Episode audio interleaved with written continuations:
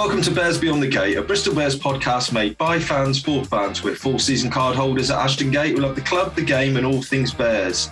Well, it's two from two in Europe as the Bears outflank the Zebras at a chilly Ashton Gate.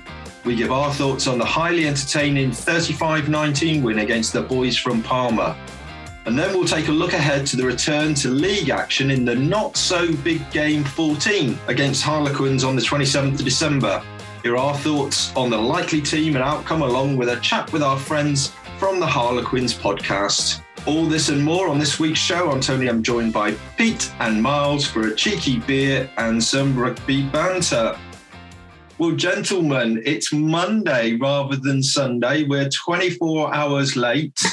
And uh, Pete, uh, a certain Argentinian legend, uh, kind of scuppered our plans a little bit last uh, yesterday to uh, record on our normal Sunday.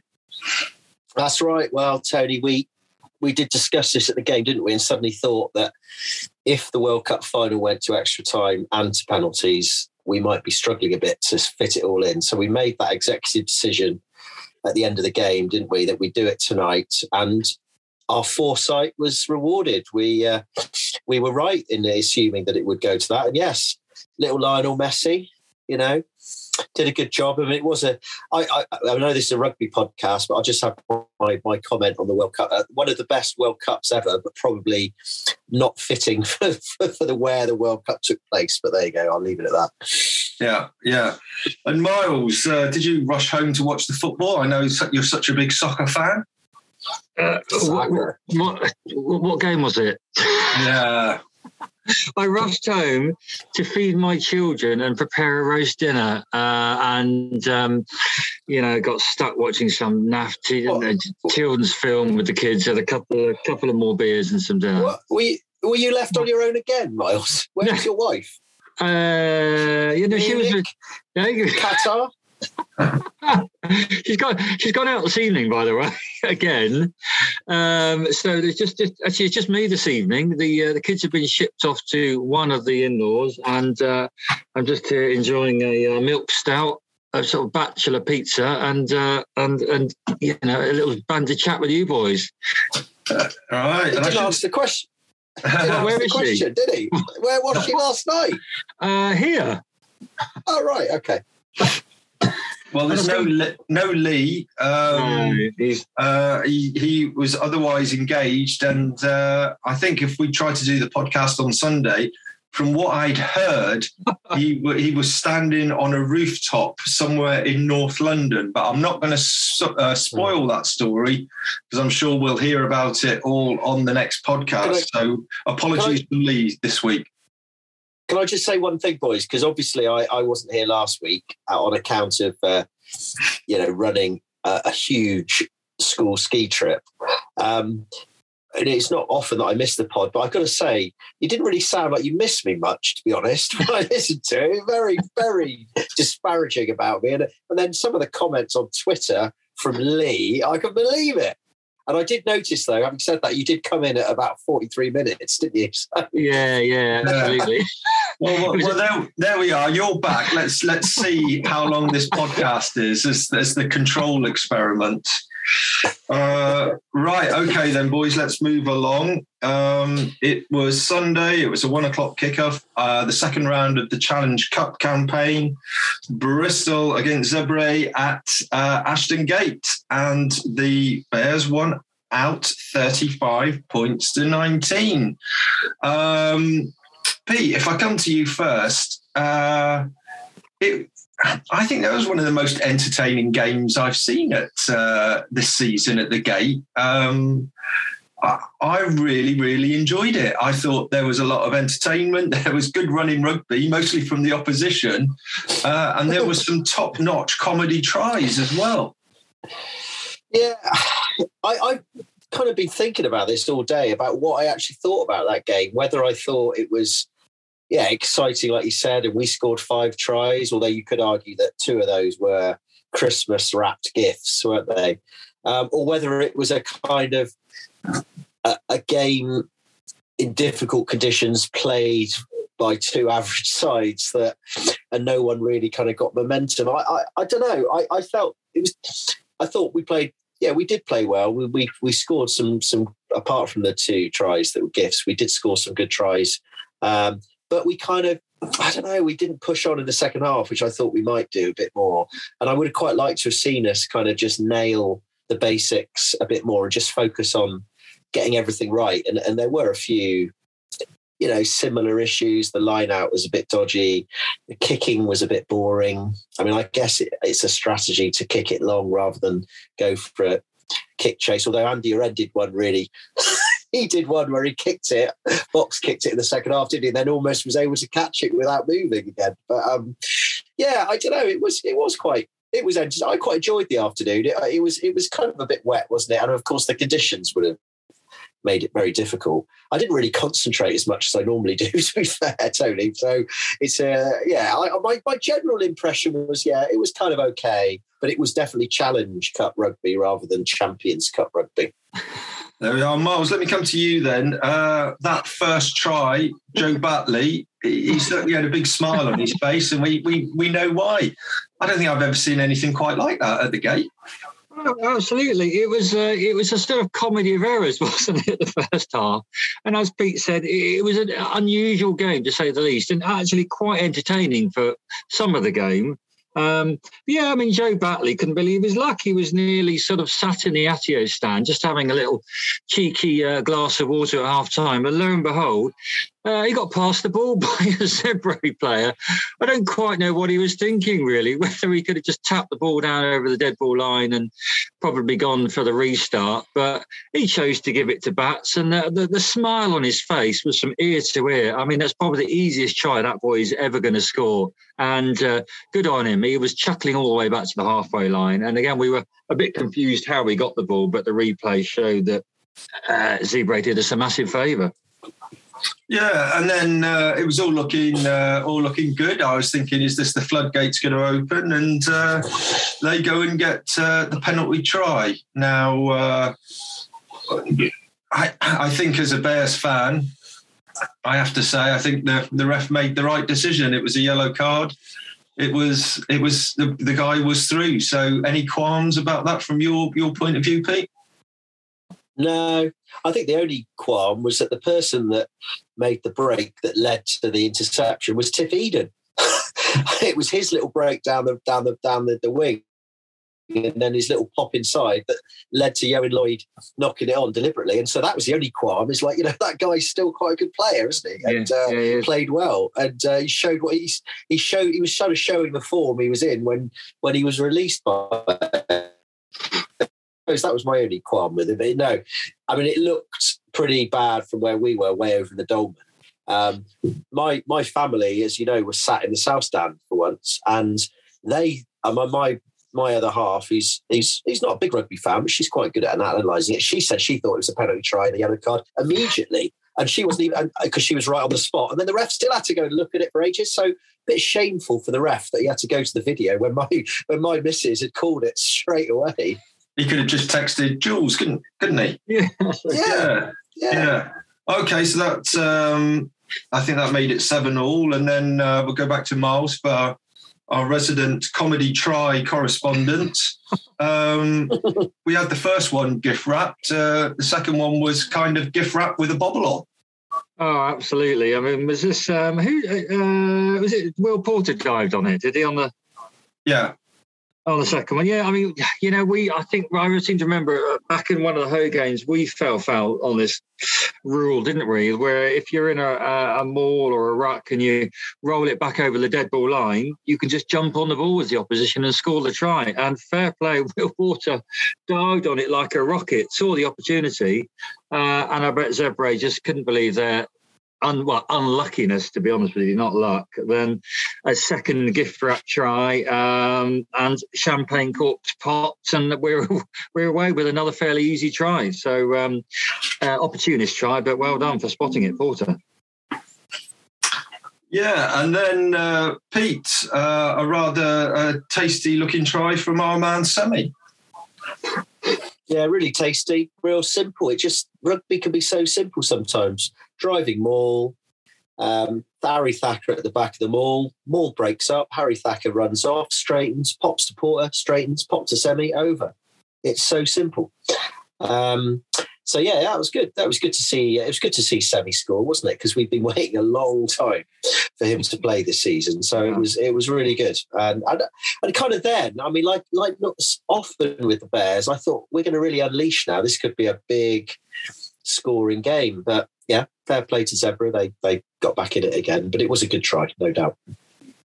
Absolutely. And I think Semi looks like he's starting to get back to a little bit of that form um, from mm. maybe a couple of years ago. Uh, but uh, yeah, 21 7. Um, and then um, Miles looked like a, uh, let's hope it wasn't. And I've, I've not really caught up on the news today on Monday, but uh, didn't look too good for Will Porter on 27 minutes uh, took a lot of attention, looked like his hand, uh, but uh, he was off. How, how did you see that?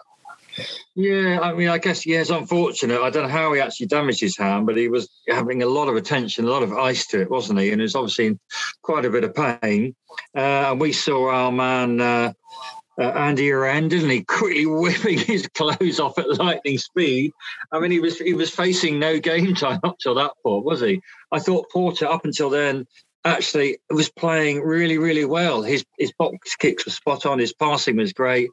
Um, and yeah, I mean, until that point, I mean, it's hard to see where Andy really is going to get some major game time. But yeah, it's a bit of a shame. And Andy came on and actually, you know, played him apart from his slightly dubious box kicks, box kicks, but the weather was appalling. It was where the wind was against us in the second half, and um, but he, you know, he did did a fairly good job after that when Porter came off, but not looking great for next weekend. I might add, to be honest. Yeah, well, let's uh, let's talk about that in a in a moment, uh, and then just to can just add, can, yeah, yeah, go on. sorry, Tone. Can I just add something to Miles? Is what was funny about Porter going off is that and Miles, I thought you might have speculated a bit more being an NHS man and what he'd done to his uh, his finger, but I mean, it was clear that it was his hand. Yeah. And as he ran off, as Andy Uren came on, Andy went to shake his hand, didn't he? As he did, going off. I was like, Andy, what are you doing? His hand. So I don't know whether that was Andy just not thinking, or Andy being a bit devious and thinking, you know what, if I squeeze his hand, I might get another couple of games out, yeah. of, uh, yeah, out of this. Possibly. So it was good old Andy. I, I, thought he played all right when he came on, actually. And I, I like seeing Andy Uren on the pitch. And maybe if if you know Will Porter has kind of wrestled that number one spot away from him. Mm. So it'll be interesting to see whether if he has to start against Harlequins, whether uh, whether whether he'll make the most of it. Well, let's hope so. Let's hope so. Anyway, we, we were approaching half time. Uh, and then uh, Pete, a very nice, nicely worked try over on the uh, far side from us and the, the Dolman uh, Ioan Lloyd going over for a try. And again, good to see Ioan playing uh, a game. Yeah, and he's definitely bulked up a bit, boys. Don't you think? He looks like a bit of a human cannonball now, especially with his kind of, hang on, I'll just warn people, football reference, his Phil Foden haircut, a kind of sort of stick on Barnet he's got now got with his big shoulders and big guns. He's starting to look the bit, and I know he's been out a while, and I think maybe you know he's coming back into a bit of form, and he's looking fit and strong. Um, so it's good to see him get on the score sheet, definitely, because it was, you know, do you remember that, that, day against Bath when he made his debut and he went over and scored his first try? It seems years ago now, doesn't it? Um, and hopefully, yeah, and he was playing twelve as well, which is something we've t- discussed in the past. So yeah, it was good to see the boy. Um, I can't remember who created it. Someone popped it inside, didn't they, from the you know, made a little break down the blind, a nice little pop inside, kept the ball alive, Ioan over. So fair play. And Miles, 28 uh, seven and a half, t- 28 seven and a half time. Mm. Um, MacGinty's kick four from four. Mm. Uh, looking confident. Were you expecting us to to maybe go for the 50? Well, he was looking promising at that point. I mean, I know in the second half we had the wind and sort of rain against us, but yeah, I thought uh, things were finally looking good. There was some lovely tries scored uh, in open play me in the first half, and I thought, yeah, this is potentially a fifty-pointer. Um, but Zebre, you know, they had some nice breaks. Their their running in the lines was great, and and as, as Pete speculated that actually. Uh, our old man Tiff, I thought had a fantastic game. Um, he was controlling the back line well. His his boot we always said was huge, wasn't it? Cooking some, kicking some lovely shots. Um, but yeah, I did think What? we'd go on in kick, sorry, and we'd go on in the second half and score a, a few more than we actually did. And Pete, uh, and then it was a bit of a first 10 or 15 minutes of that second half, lots of substitutions. You could see, obviously, uh, I think Pat decided after five or 10 minutes that the game was probably uh, won, so started to change some of the players. And then I think the thing that brought the biggest smile on my face of the whole day was uh, Yann Thomas streaking through Mm. the 22 to uh, Mm. to to to score. Uh, take us through that try and how you saw it. Well, well, I saw it right in front of it, Tony, because as you know, I had my family in the South Stand and I had gone round to see them at half time. And then I thought, well, I might just stay here for a little bit, uh, just because it's a different view. And I was I was actually right in front of that when it happened. So I saw Semi pick up the ball, pick and lovely pick and go from Semi, the sort of thing we like to see playing heads up rugby in front of you. And then as Semi was running, I could just I knew what he was going to do. I could tell he was it was the opportunity he'd been waiting for for a little round the back basketball pass. I mean, to be fair, he didn't quite lay it on a plate to Thomas. I think Yann had to catch it quite high. Yann catches it and immediately, as any good tight head prop will do, will looks round to see if he can pass it to someone else. Didn't see anybody. And then I think he went for the line and uh, he realised that he had a, he probably had at least a yard of sliding because of the uh, available because of the the wet weather. And it was just a brilliant. It was a fantastic try, and a great finish. So, and I was right there, boys. You didn't. You were miles away in the Dolman. I was Yeah, right yeah, in yeah. front of it. We all jumped up, cheering. It almost made me want to buy a season ticket over there. Are you going to desert us? Um, No, Uh, so that that made it 35-7. Uh, I think game was then completely in control. Uh, but Miles, fair play to uh, Zebre. They kept uh, kept playing, didn't they? Kept at it. Scored two late tries, and if memory serves me rightly, did they have they had try disallowed as well, didn't they? Uh, yeah, they did. Um, I'm trying to think what the disallowed try. I can't remember what the disallowed try was before, to be honest with you. Oh, a double movement on the floor, wasn't it? That's it. Yeah. Yeah. Yeah, great big forward. It actually done pretty well. It was like- through. it was. It was like watching a marine go through one of those uh, assault courses. To be yeah, fair, absolutely. Yeah, down in Devon in the sort of the, the mud. Uh, but yeah, fair enough. He, he, it was adjudged to be a double movement, but uh, you know, and that's that was chalked off. But literally, um, I think about five minutes later, they went over and. Uh, you know, fair enough. We got a genuine try that was allowed, and another one, and they were they were looking pretty tidily. But you know, I think the game was lost by then. But I would commend Zebra. They came away, they ran the ball really well, put up a bit of a challenge in the second half, and um, I think they should be proud really to get 19 points on the board.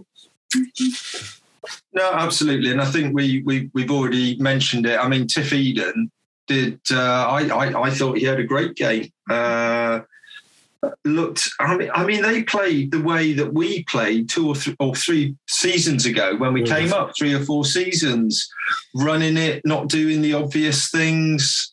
Uh, I, I I just found it hugely entertaining. Um, let's hope Tiff uh, goes from strength to strength over over there, Pete. And you know, is this is this the kind of confidence because he didn't play regularly that uh, that he lacked at, uh, at Yeah. Bristol? Yeah, I think so. Yeah, he looked like the main man, didn't he? And he's a big, strong lad. And I'd kind of forgotten how big he was, actually. So, yeah, I mean, they had a couple of decent players, didn't they? They had a couple of South Africans, that Van Wyk, Van Wyk on the, whatever he's called, on the wing. Mm. Uh, He was at Leicester, wasn't he, for a bit? And uh, a couple of Saffers in there. They weren't, you know, they weren't a bad side, but I so remember I think um, as well. I mean, he's, he's a good. He was and yeah. Matt Kovacic, yeah. Yeah. Matt Kovacic came on, didn't he? And, and he's a Mm. good player. So, yeah, I mean, I, I go back to what I said before. I, you know, it was a good victory in bad conditions, and we did everything we needed to do to win. We scored a couple of tries that kept us really happy because there was a bit of, uh, you know, there was a bit of showboatery going on. But on, on the other hand, there's part of me that thinks maybe we should have just been a bit tighter, and you know, was was was that really a good victory in the context of like big clubs? You know, but you can only play what's in front of you, boys, can't you? You certainly can. And I mean, that's two victories, but I know what you mean. You know, the optimist would say, you know, we've won away in France and uh, we've comfortably dispatched uh, Zebre to have nine points out of 10. The pessimist might say, uh, we played the 13th out of the top 14th team in France and a team in the uh, United Rugby Championship that's yet to win a league game this season. Um, so, so maybe it was a little bit flattering, but I'm going to, because it's Christmas, I'm going to err on the side of uh, positivity on that.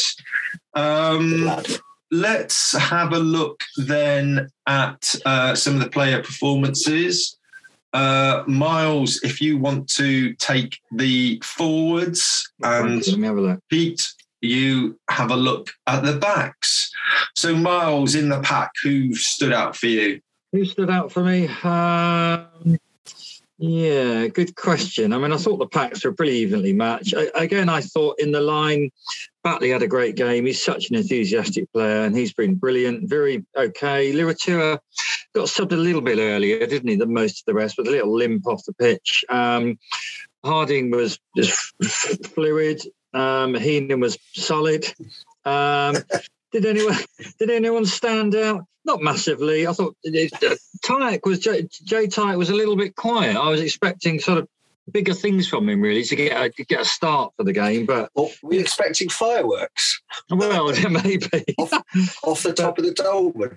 oh yeah, absolutely. But I, I can't really say any players stood out. I mean, um, some lovely runs by Thacker, but again, the conditions weren't great.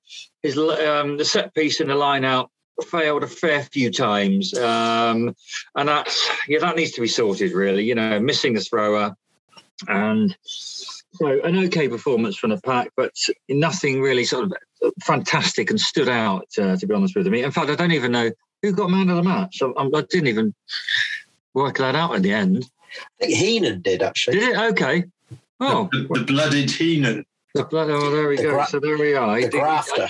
So under the radio, he must have grafted so hard. He just missed me by, but well done to Heenan. I think he's got a new colour skull cap as well that, that oh, throws me off a little bit. Yeah. Oh, okay. Yeah, I've got to say, um, I think Luatua, although he did hobble off a little bit, you know, you mm. can see he's starting to get to to yeah. kind of full match fitness as well. And I don't know if I was imagining this, but did we take Fitz Harding off at the end? Yeah, yeah. And we'd run out he of substitutes. Yeah, that's mm. and that's actually we were playing with 14 men at the end, weren't we? Which is probably yeah. a slight reason why they scored a couple of latest tries. So mm. we will take that into account as well. And Batley got yellow carded, so I think we were down to 13 at the very 13, end. Yeah, yeah. so yeah, I suppose we should have factored that in as well, actually, in our overall uh, analysis. Yeah, so it's a little bit worried about Fitz Harding, whether because the game was won, they decided, you know, if he had a, a slight knock, they they wouldn't, you know, keep him out there. But mm-hmm. certainly in a competitive game, to voluntarily go down to to 14 men uh, normally means that uh, someone's picked up a, a, bit of a nasty knock. Um, yeah. Pete, then your thoughts on the backs? Yeah, so we we discussed Porter and Uren. I mean, Porter had an unfortunate injury, but he is a a quality scrum half. Um, you know, he's alive. That try showed that he's a kind of thinking scrum half, and he, he popped that popped the ball to Sonny, so it's a bit of a shame. But yeah, I mean, Andy did a good job when he came on. AJ had a good good kind of I don't know, was it 60 minutes or so?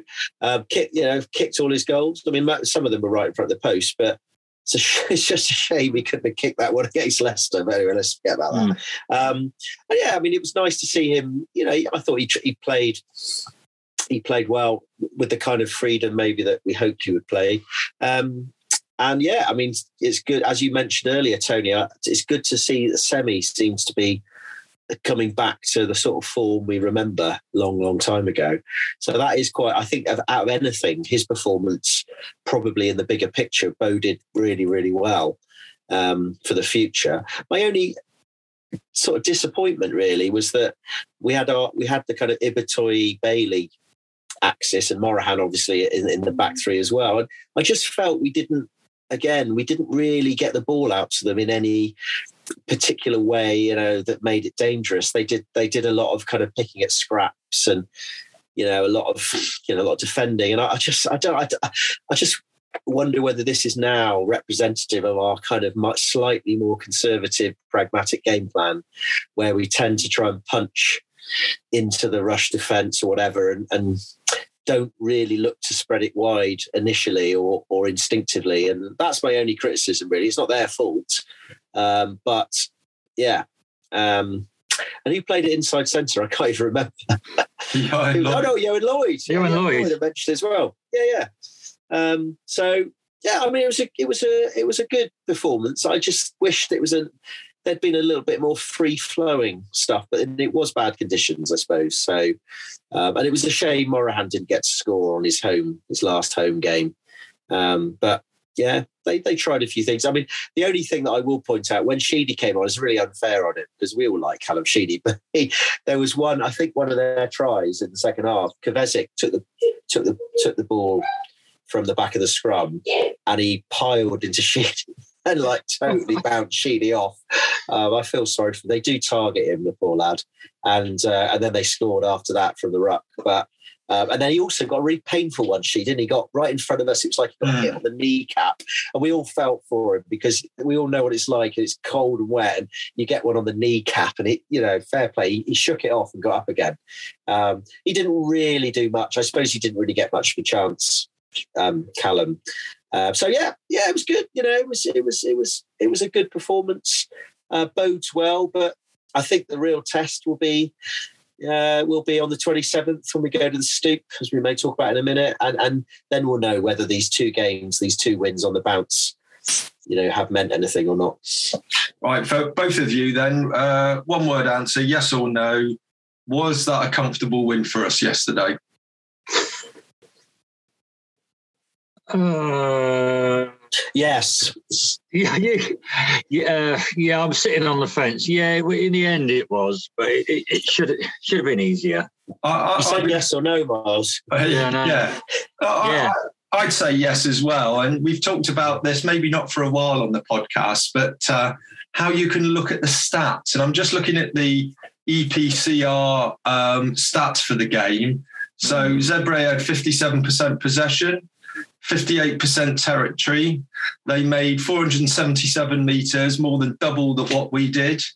Uh, they had almost double the number of carries, double the number of defenders beaten, eight clean breaks to our one. Uh, and uh, yeah, we made 134 tackles to their 64. So you you could look at that if you didn't know the score, and you'd probably say we weren't the team that won that. But actually, I thought we were quite comfortable all the way through. Uh, and it just goes to show you can play a lot of attacking rugby, but if you don't finish it off, it, Mm. uh, it doesn't make too much difference. It was quite interesting because on the very short report on the uh, Bears website, they re- they did describe it as a dominant Bears victory, which I thought was possibly stretching it a little bit farther. um, but maybe they kind of they they um, they probably sort of say comfortable would have been better than dominant. Um, Yeah. yeah, stats. There's the stats. I'm just looking at lineouts. Yes, we missed. Uh, we're only 76% on the line out, but they were even Right. worse on 59%. I think we had a, a, com- a comedy section, didn't we, where we missed one. They got Yeah. a line out. We they missed Yeah. it. Then we got another one. We missed it. Um, but slightly worrying. The penalty count once again was uh, we conceded 15 to their six. Um, But uh, no, often in looking through the stats, but uh, unless you've actually seen the game, it uh, it can give you a bit of a, a false uh, uh, opinion of things. Um, right now, uh, Pete- the, oh sorry, go on, Miles. sorry, I guess on the plus side, just looking at the table, actually, we're third out of ten in the in Pool A at the moment, aren't we? Sat with nine points. So um, I guess looking at that, we're uh, sitting pretty, aren't we, at this stage? So yeah, fa- fairly good, good result. Yeah, I can't remember. Is it the top? Is it the Yeah. top four that go through?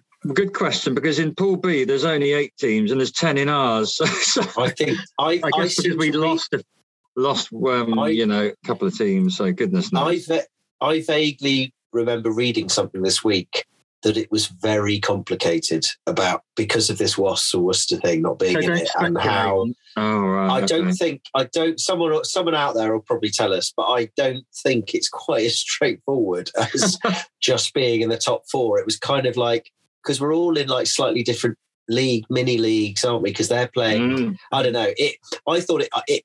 It was there was just a comment somewhere that said it was it was almost too complicated to understand. So I think we just have to wait and see what happens. Just win our games and then hope. Win all our games, pool games. Yeah, fair Yeah, enough. yeah, absolutely. And I think we we're going to have to um, don't don't some of the Champions Cup team uh, that, that don't get through they drop down, don't they, into the Yeah. uh, into the Challenge Cup. So uh, yeah, let's uh, let's wait and see how that uh, that all pans out. Okay, you're listening to Bears Beyond the Gate, a Bristol Bears podcast made by fans for fans. We're available on Apple Podcasts, Spotify, Podbean, Buzzsprout, and many, many more platforms.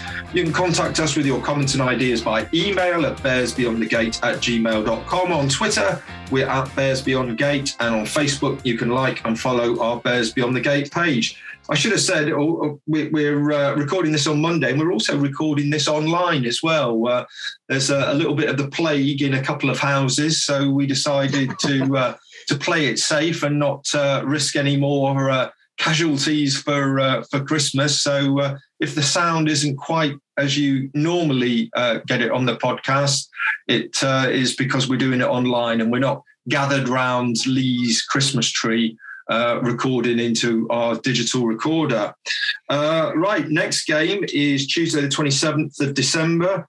Harlequins versus Bristol. Now, this was going to be big game 14, and we talked about the uh, Joe Marler advert for that. And uh, Pete, I think you'd even purchased a ticket for the big game at Twickenham.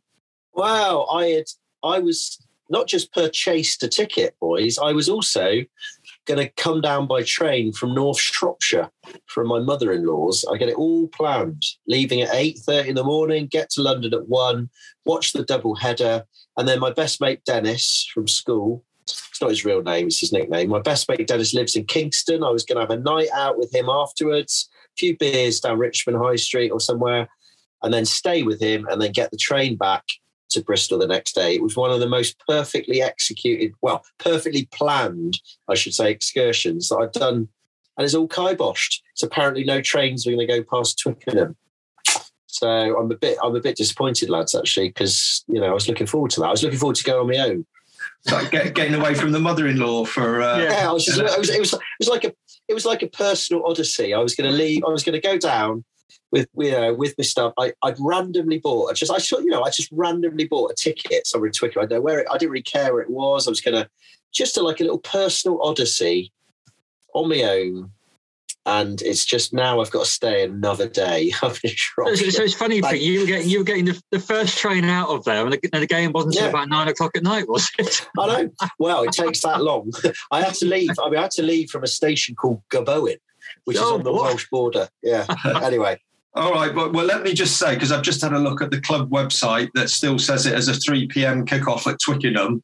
Uh, well, just to make sure all our listeners know that uh, I think it's a 4:15 p.m. kickoff now, and the game is at the Stoop. But the good news is it is still on BT Sport um, because I doubt many Bears fans will be able to to get a ticket to the game. Uh, now it's gone to the smaller venue. Um, but um, before we talk any more about it, we've got another of Pete's Premiership previews. And this Woo! time he's spoken to Michael from the Harlequins podcast. So let's have a listen to that now.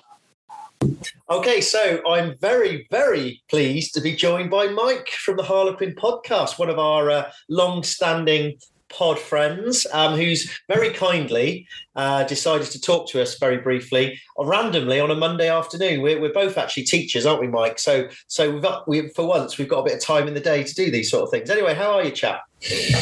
Yeah, good mate. Um, school holidays going nicely. Um, Will, my podcasting counterpart, is uh, he's working around the clock at the minute, so unfortunately he's not got the time. But yeah, nice to be off on the, on the school holidays. Um, rugby's going well. Things are tracking nicely. Getting into the busy festive period. Obviously, we've we've both had a bit of disappointing news around surrounding big game in the last well two or three days. But yeah, no, things are going well. Things are going really well. We're having a we're having a good season up until this point. Well, it's, it's, it's funny you mention that because I thought I'd start with that. I mean, I can't believe that you have dumped us for those boys down the road for Exeter. I mean, you know, I thought we were friends. I thought we were friends as clubs. And one tiny little bit of you know, a few little issues on the railway, and you've dumped us for Exeter. I mean, it was, uh, I mean, joke, you know, it's, it, joking aside, actually, it was a bit of a disappointment for, for a lot of Bristol fans because um, I'm sure you know, I think a lot of people had had made plans, and I mean, I don't know, what do you think about the the announcement? Do you think it was the right thing to do, or could we just like let it up to fans to make their way there? Um, it's, it's, it's so difficult to know, really, because I also live in the area, and even when the trains are operating at the full capacity, it is still a nightmare getting in and around Twickenham, especially during the Christmas period. So it just seemed like something that wasn't going to be possible. Um, you know, the, the big game isn't just something that Harle- is not just a Harlequins thing. It's it's a family and friends thing. It's a day out for the kids. It's all of that, and people do travel from you know all over the country at times to make sure you're there on the day. Um, and it wouldn't have been it wouldn't have been the same um, if you'd have left it up to just people getting there half full. Um, people have you know paid for tickets and not been able to get there, so the people out of pocket. Um, it is a massive shame, and you know not just in terms of you know the Bristol fans coming up and experiencing the day for themselves. Obviously, we've not played you guys in a big game, um, but it, it's it's it's so devastating in, in, a financial sort of respect. You know, mm. clubs are going out of business, and this is one of the days where we make so much revenue as a club, um, and we are unbelievably lucky as a club to be able to put stuff on like that. Obviously, we now got it against Exeter, so hopefully that day is is going to be the same, and you know the, the revenue comes through, and it's it's an amazing day. Hopefully, we obviously get a win, all that sort of stuff. But you know, I actually said to Will on our pod a couple of days ago when we did it. I often don't look at the um, opposition when it comes out, my first thought is, all right, big game. That's the day. That that's what got. Who's the who's the music act? When the beer's coming? That sort of stuff. But we've had some such amazing games against Bristol in the last two or three years. Actually, I saw Bristol and I thought that will be really cool. Plus the women, yeah. are you know brilliant side. Our, our, women are fourth. You know the Bristol women are third at the minute. That was going to be a real close game. And although we're at slightly opposite ends of the table in the men's side, the games that we've had against Bristol in the last two or three years have been unbelievable. Obviously, stemming from the miracle of Bristol ball, which you know, still still gives you lots. we, haven't, we haven't recovered from that, as you might know. know. I don't. It's it gives me whenever we don't have a game for a couple of weeks, I sometimes go back and watch that, and it always fills me with unbridled joy. Um, but no, it was it was a genuine game I was looking forward to more more you know, due to the opposition, not just because we were going to have Faithless, the DJ act, and 80,000 people, or me and my mates, you know, drinking at eight o'clock in the morning. But it would have been a really, really good game, I think. So it is, it is a huge disappointment. Yeah, it's it's a shame, and and I mean it's a bit of a shame that I think it's been quite hard for Bristol fans to get any tickets for the the rearranged. Oh well, the game at the Stoop, not rearranged, but then then yeah. just the kind of smaller game of the Stoop. But you know, it is what it is, and uh, yeah, I kind of understand what you're saying. I mean, we you're probably quite lucky actually because we we went to Saracens big game last year at, at White Hart Lane, and yeah. uh, and and nearly beat them in the death. And uh, you know, so I think you you got away with it. I think we like to play well in big stadiums. you probably got away with one. You know, we might. Have, I'm sure we might have beaten you, but the stoop, I'm not quite so sure now. Um, anyway, we'll get on to that. Um, quick one. Um, just, just how's your season been going? Just for, for our listeners who may not know much about Quins, what, what would you? How do you summarise it? Do you know what? At the minute, we're in probably a better position this year than we were last year. Obviously, we won it in 2021, and the season changed in January. Last year, we were we were there or thereabouts all the way through, but actually, we probably weren't just good enough in in the sort of real nitty nitty moments. I think in the last three or four weeks, we've found way we found ways to win in, in, ugly games. We beat Bath on the road, which wasn't a particularly you know spectacular encounter. Um, we scored at the end against London Irish. There's a little bit of controversy surrounding the win and the tackle in the air and all that sort of stuff. But we'd found ways to win this year in games that we haven't played to our full strength and to our you know expansive you know throwing the ball around style of rugby. But we're also doing that for quite good portions of the game. Obviously, we went away to the Sharks last week in South Africa, which looked like a Herculean effort to go into you know down there and, and compete, and we did it. And we, we just finished a little bit short in the end. Um, we beat Racing last night in what was a not particularly exciting game to watch. It was you know wet and cold and kicks going all over the place and handling errors, but we found ways to win in the last two or three months, the mentality around winning those nitty games is, is starting to change a little bit. But obviously, we know that whenever we play at 100% and we're clicking and we're firing, we are still probably you know the most feared team in the league with ball in hand. So that's a really good place for us to be at the minute. Um, a couple of big signings this this well the summer have made huge huge differences to us. Irne Herbst came in at the start of the season in as a replacement for Hugh Tizard, who left to the dark side, um, and we also lost Matt Symons in that second row, and that was going to be a real sort of area we looked to strengthen. And Ernie has been unbelievable. He's he's, he's he looks about fifty. He's twenty eight years old. He's got an enormous Thor like beard, and he he's been Herculean all year. Fin Baxter last night was, was excellent. We've got a good crop of um, young hookers. We've got two or three hookers in the stable at the minute that are all playing really good rugby. Um, a couple of injuries here and there, but overall, mate, I, I think we're, we're, looking pretty good at the minute, and we're, we're in a good spot.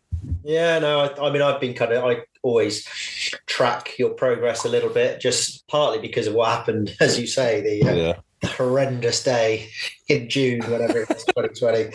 Uh, it's always quite nice to to see how you've been getting on. And basically, from that moment on, you you you obviously pushed on and won, but you kind of consolidated. A lot of people didn't think you you do well the season after, and then you got top yeah. four again. And yeah, and, and, we've we've had a few. Uh, we seem to have um, struggled a little bit with, since then, but we've always had good games against you, and, and that is the right. And I think, um, you know, I remember we had a Boxing Day game against you boys down at the Stoop a couple of years ago, and this was the famous one where we played very badly in the first half, and Pat Lam allegedly told the the team that they could either get back on the coach or go back out and, and win, and then uh, Harry Randall inspired us to a win.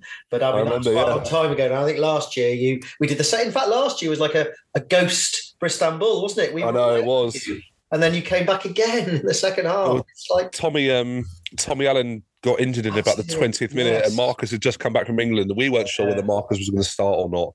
Um, I know he'd come back from the Lions. I think it might yeah, have been at that sort of stage. He'd had his, his time off from the Lions. Yeah. Um, Tommy got injured. Marcus came on, and then you know the rest, as they say, is history. Will Collier throws a big dummy and runs in as a tight head forward from twenty five yards. Tries from the end of the pitch. Marcus scored an amazing try about ten minutes ago, chipping behind. Um, but yeah, that was again. We were 15, 20 points down after what 30, 25 yeah. half an hour. Yeah, unbelievable. Well, let's think about the game on uh, the 27th, the day after Boxing Day. Uh, we've looks like we're getting some of our big players back. Steve Luatua's back, Semi's back, uh, Chris Vui's back. We, we we will hopefully, I imagine, we'll have Genge playing. I don't think Kyle will be playing. Sinckler, I think he's injured. He uh, he was fine playing for the autumn internationals, and then inevitably uh, yeah. came back. And the reason he didn't go on the Australia tour in the summer was to get him fit for the season. He played okay for the first four or five games and then got injured.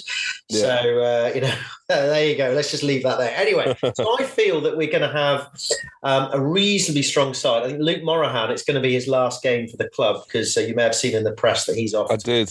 to France. He played yesterday and, you know, played right. And he's always been a great servant. So I feel that we're going to have a pretty decent side out.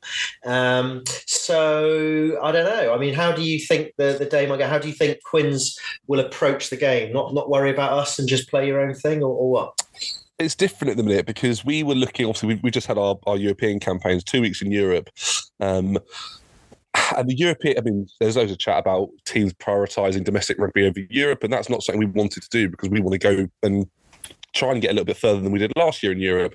We won last night against Racing. So obviously we've got you guys on the 27th. Then we go away to Northampton on the first of the on, the, on our New Year's Day, and then we're back into another couple of weeks of European rugby. Me and Will are off to Paris, so it's um it's going to be an interesting one to see how we manage bodies and minutes over that period. Obviously, we played last night. Um, Joe Marler and Joe uh, Jack Walker both didn't take any part in the game. Um, went went inside we are led to believe there's no serious injury concern there. It was just more a little bit about managing bodies and managing minutes. Um, so that would be. I, would expect that both of them will return, which is which is big. I mean, not that we might need it. George Head and Fin Baxter last night were monumental um, against Racing, so maybe they won't. Maybe they won't come back in, but we're, we're doing okay. The only one obviously is the main man, the magic man. Marcus isn't going to be back until the new year. Um, in the last last game of the Autumn Internationals hurt his ankle, so that was really disappointing for, for us. But we look like we're tracking okay. Um, no massive injury concerns. Luke, uh, Luke Northmore is out for a little bit. Stephan Lewies is rumoured to be returning, the captain, around this sort of time. Maybe it's big game. It might be the week after against. Um, I shouldn't say big game anymore, but you know what I mean. Um, so yeah, Levis might be back, but in terms of the game, it's so difficult to call because we've had so many good games. I mean, hopefully we don't start the game 15, 16 points down after 20 minutes and then, you know, have one of those silly comebacks again. Um, our set piece at scrum time has looked really good. Our line out is occasionally a little bit inaccurate. Um, obviously, conditions will play a part. But yeah, I think looking at the side you guys played in the last Premiership game, um, Genge, Burnley, Heath, Vui, Batley, um, obviously Jake Heenan on at number eight as well. I think we match up quite well. It's just how many of how much you know, the ball the ball plays in the wider channels. Is Semi going to be back? That battle with Andre Esterhuizen is always fascinating. Um, what about Gabs Ibitoye? I was meaning to ask you about him. How do you think he's tracking our old boys? Is he going to play? He's already a fan favourite, and actually, I think he was held back too long. I, I, one of our mates on the podcast met him a few months ago before he played his first game, just sort of at the at the ground in the home game, and said that he was fit, and then didn't didn't really appear for for a few more games. So I I think Pat might have dropped one there, and we should have got him playing a bit earlier because he's been probably our most consistent player. Every wow. you know he's played every game for about the last four or five games, and um, yeah, he looks brilliant. He looks hungry. He speaks well. I mean, a couple of interviews. He got man of the match for, against someone the other week, and he spoke well after the game. And um, yeah, it looks like a really, really good signing. So hopefully he won't uh, harbour any any uh, biases towards you, and he'll, yeah. he'll, want to put on a show for his his old club. Uh, sure. But yeah, no, he's good. And we, we've actually had a young lad called Orlando Bailey, who's kind of who's been in the yeah. academy, a big big unit, only about 20, 19, 20, but he's kind of been picked above some of our maybe sort of squad wingers like Fricker and, and Purdy and people like that. So so it could be. I, I agree with you. I think we looking at our potential squad, looking at your potential squad, I think it could be quite a well matched game, and it may well just come down to little things here and there. The weather might play a part, who knows, and and obviously the home home advantage might play in your, your part. But I think I think it will be a, a, good a good game, decent game for for Premiership rugby. It's on BT Sport anyway, isn't it? I think so. Yes, no, it, it, it's it's always good fun. I, I remember the, the Bristol games in the last two or three years have always thrown up some sort of magic in mm. in one way or another. Um, I, I, again, looking at the looking at the forwards you guys played in the last Premiership game, I think we do match up quite well. Obviously, Genge Marler mm. um, on the loose head side it is a really interesting right. battle. Yeah. Um, Wilco Low and Max Lahiff on the tight heads, um, and then you know Vui and and Luatua are, are big big weapons in, in, in the in the forwards for you. We did look like we lost Jack Kenningham um, at six last night. So hopefully his injury isn't too bad. He, I doubt he'll play this week. It didn't look brilliant when he limped off. He might make a miraculous recovery. Um, but we've got Tom Lawday back, who's a, a, Premiership, you know, season pro now, um, very very solid. Um, Alex Dombrandt again was fantastic last night. So yeah, it mm. does it does make up for a really interesting battle. It just seems a bit funny looking at you lads at the bottom end of the table when yeah. I was at third. It doesn't seem like a, a, side that should be down that far. No, and I, th- I think um, yeah, I mean I think the table doesn't lie. I think we haven't been consistent enough, but you know we've got the second half of the season to come, and we're in the Challenge Cup, which is not really where we want to be. But I suppose it takes a little bit of pressure off, and we've won both our games relatively comfortably, so we can perhaps focus on the league and start clawing our way back up, and hopefully um, see where we go. Anyway, Mike, um, I really appreciate you coming on. Um, I, am not going to ask you really for a score prediction because I'm sure you're going to say you're going to win. Yeah. I think it's. I, I, suppose you could go. But why don't you go for it? Go on, give us a score prediction. How much you think you'll win by? Because that's clearly what you'll probably say. No offense. It would be really nice for us to get a bonus point yeah. Um, Sale travel to Newcastle on the same week. If we can leapfrog Sale, that'd be amazing. Um, sure. Probably, probably my two least favourite sides at the top of the table at the minute with Saracens and Sale. So if we can leapfrog one of them, that'd be brilliant. Yeah. Um, a bonus point would be amazing. I expect us to. I mean, just looking at the table, you know, you've, you've got to expect to win the game. Yeah. Um, and I think there'll be a little bit of bite between the boys, you know, knowing they're going to be looking at the st- looking at the big stoop, sort of over the banks of yeah. the north stands, there will be a little bit of, of bite and grit in the game, um, and hopefully it's a big day for the club with the women as well. But yeah, it'll be. It'll be it'll be a, a bitey old game. Hopefully, we'll get a bonus point. So I, I'll say something something in the realms of 35, 15 or 40 two thirty eight, whatever it was back yeah. in the day. Well, that'll take that again. yeah, I think that's fair enough. For me, just a nightmare predicting, isn't it? But uh, good. Well done for doing it. Anyway, I appreciate the time. It's a shame we won't be meeting up for a beer like we'd planned, but we'll have to talk about the return game at Ashton Gate later in the season. We are Will's keen for it. We are looking at Bristol as one of the one of the away days this year. We haven't done a few. We haven't. Well, there's a couple we missed off this year going together. We've done a couple individually, but yeah, Bristol's on the I list. it's so we'll- we'll able to- afternoon, though. I've got a feeling It's the it's on a only concern. But we might come down the Saturday night and have a few beers, then drive back on the Sunday, whatever it'll be. Why not? That We'll sounds see. a great idea. All right, mate. Great to talk to you. man. Thanks very much.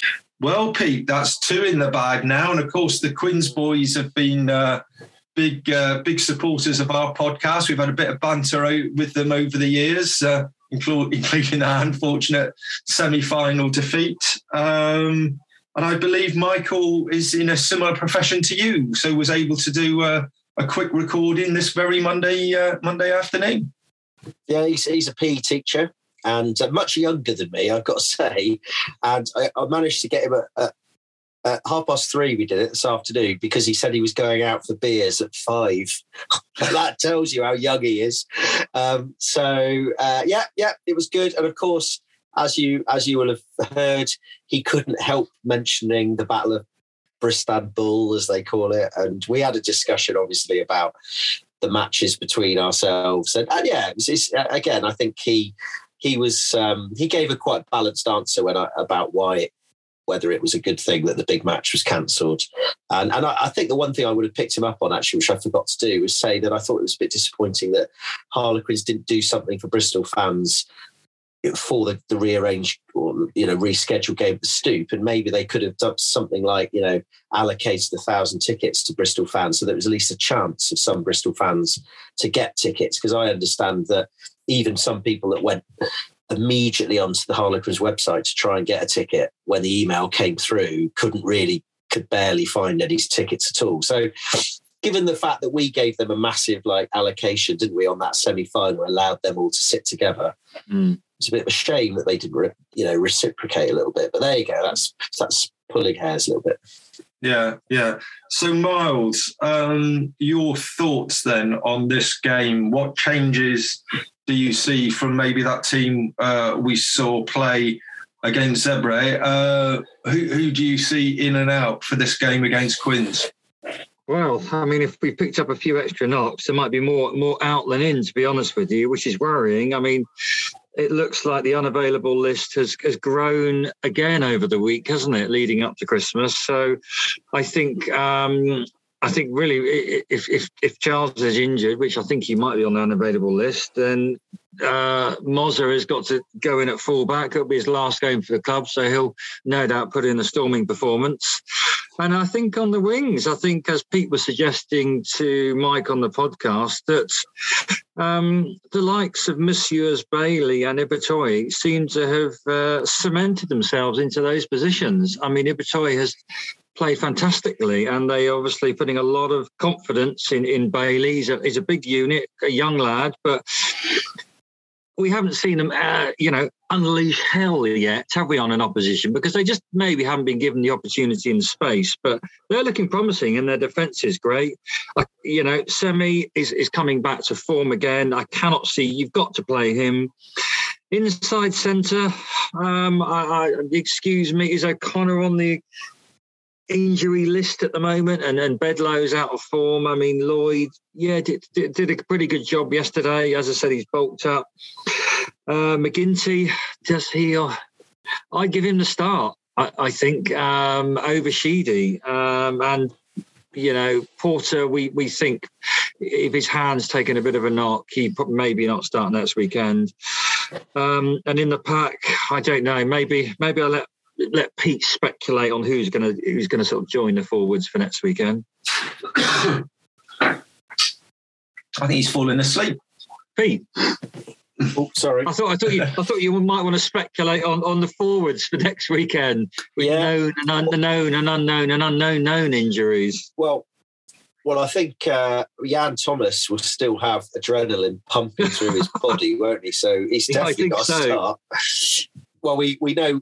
Well, Genge, we hope will be will be starting. I think so. Um, yeah.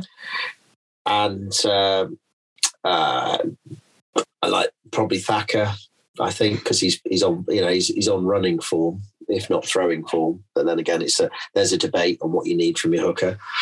Um, yeah, Batley and Vui. I, it's hard to. It's depending on injuries. I mean, Luatua clearly, Heenan, I'd imagine, um, Batley Vui as our little thing. I thought Big Elliott Stooke came on, didn't he, against? Uh, yeah, he did. Yeah, he, and it, I didn't realise how big he was. He was huge. Um, he probably would be on the bench, I think, to add a little bit of grunt to the forwards if we need it in the second half.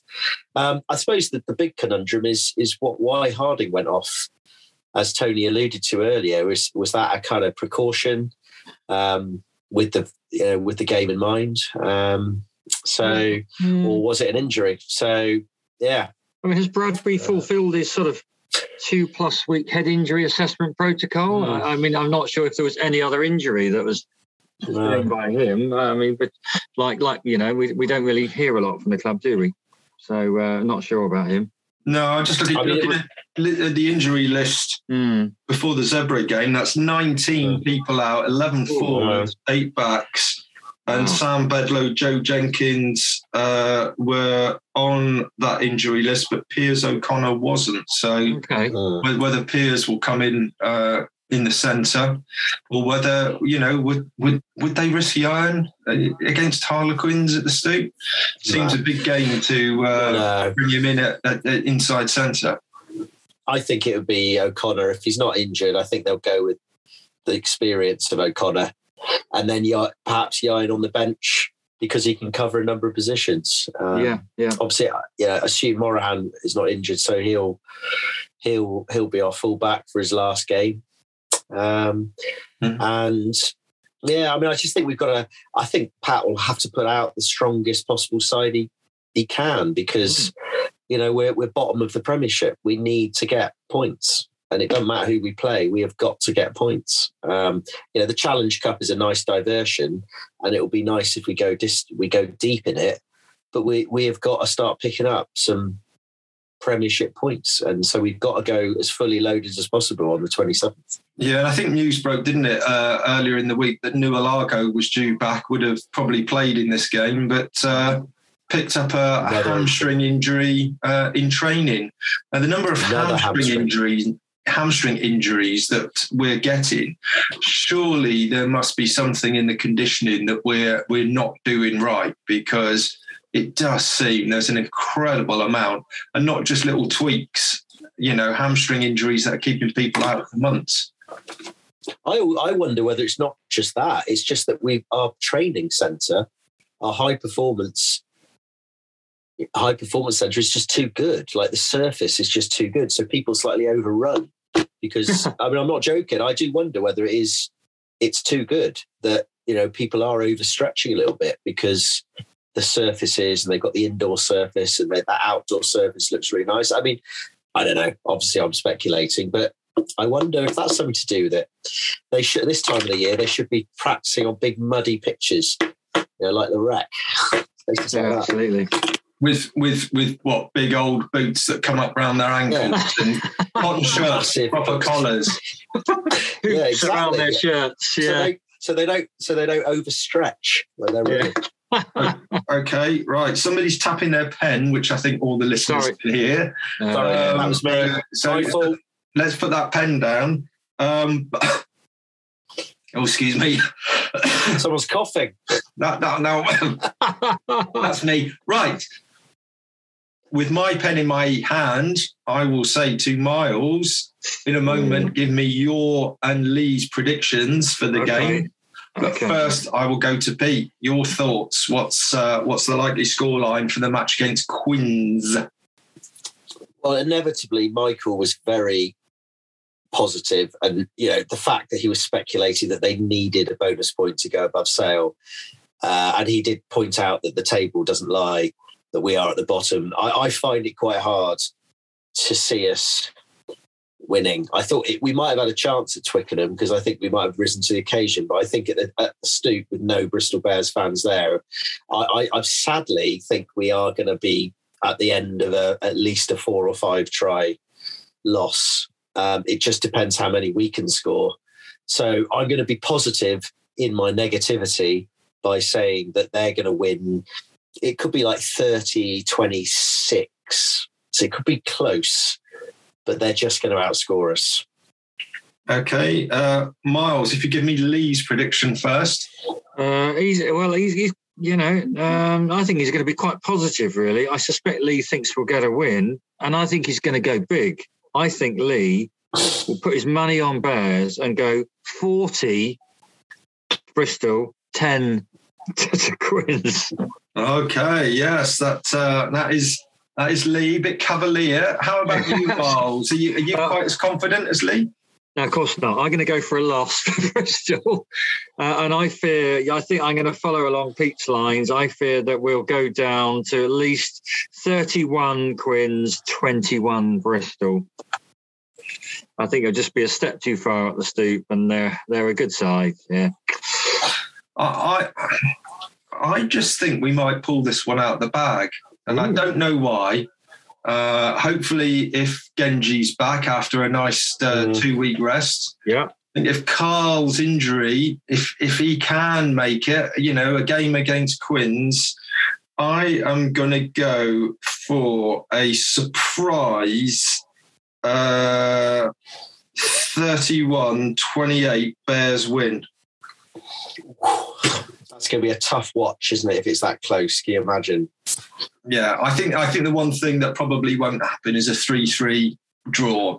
I think Mm. these are two sides that like to play rugby, and you know we just look at the history, and uh, there's been tries galore. Um, but uh, you know, any of our listeners out there that did manage to get tickets, make sure you you, you wear your colours with pride. Let's hear your voices, and uh, hopefully you'll have a, a cracking day and a memorable victory. And uh, just think of poor Pete with his mother-in-law in Shrewsbury. While, while Well, I think I that. think it's I think think of the poor mother-in-law. She's got to have me for another day. yeah. yeah, yeah. And is is it, is this where you got like a like half a a bar of Wi-Fi to be able to watch the game Yeah. on your phone? There's there's no Wi-Fi. We have to do it on mobile data, so I'll have to I'll have to hotspot in onto Uh. me to watch the game. Okay, boys. Well, uh, let's let's move on. Um, one bit of big rugby news uh, this week is uh, Mr. Borthwick is uh, confirmed as England coach. Takes Sinfield with him as defence coach. Um, let me come to Miles and then Pete. Your your thoughts on that appointment and your your hopes for the future.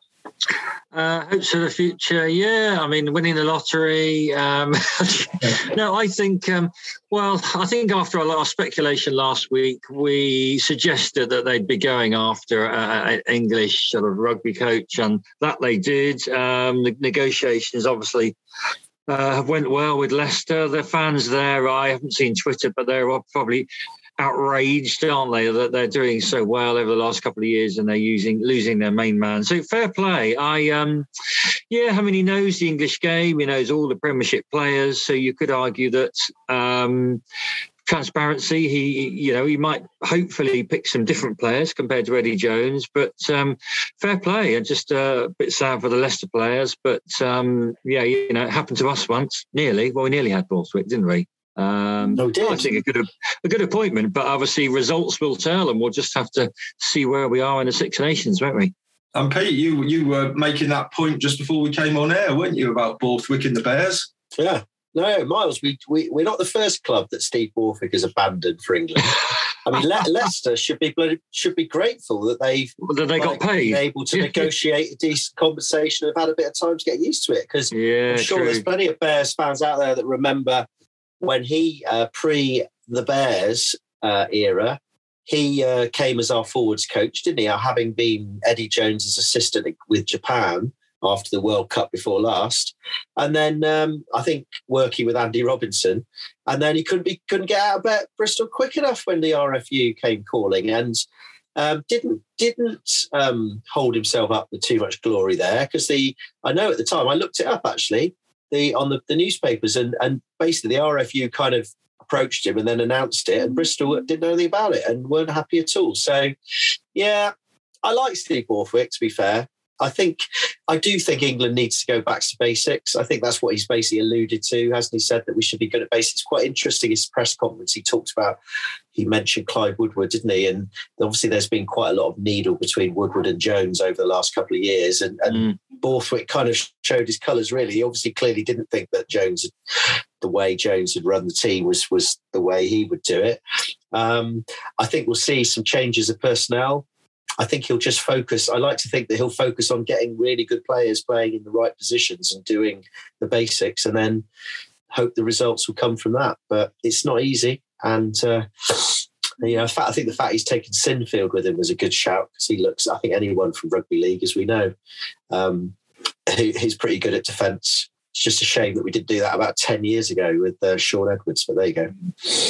Yeah, and one thing uh, that that struck me when I was just thinking about uh, Borthwick's appointment for for our discussion tonight is I would imagine the odds have shortened somewhat in Bristol Bears potentially having the next England captain because yeah. uh, Genge was made captain at Leicester and they went on to win uh, win the title. Um, you know, I'm sure he'll want to stamp a, a new way of doing things. I don't think that necessarily means Farrell's had his last game for England, but certainly it would be a, a statement, wouldn't it, if uh, if you uh, appointed a new captain and uh, that was Ellis Genge. So who knows? Fingers crossed, uh, the Bears might have the next England captain in their ranks. Well, boys, um, that's it for this show. Um, thank you very much for your company. Uh, now, because it's uh, coming up to Christmas, uh, you you you can both take the, the the weekend off next weekend. I think we'll have a little break. Thank you uh, and, and, then we'll pick up the Harlequins game uh, in the new year, and hopefully Lee's been airlifted off the roof that he was on and uh, can uh, return to the fold. And TC, just something to add, we, we obviously might have something to talk about on our next podcast. Is is another competition that is happening this week.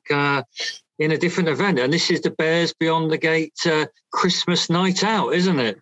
It Where is. He's organised some some drinking and darts. So good as good as nobody knows what could go wrong tomorrow evening. Yeah, the Bears Beyond the Gate Christmas party is a darts evening with our other halves.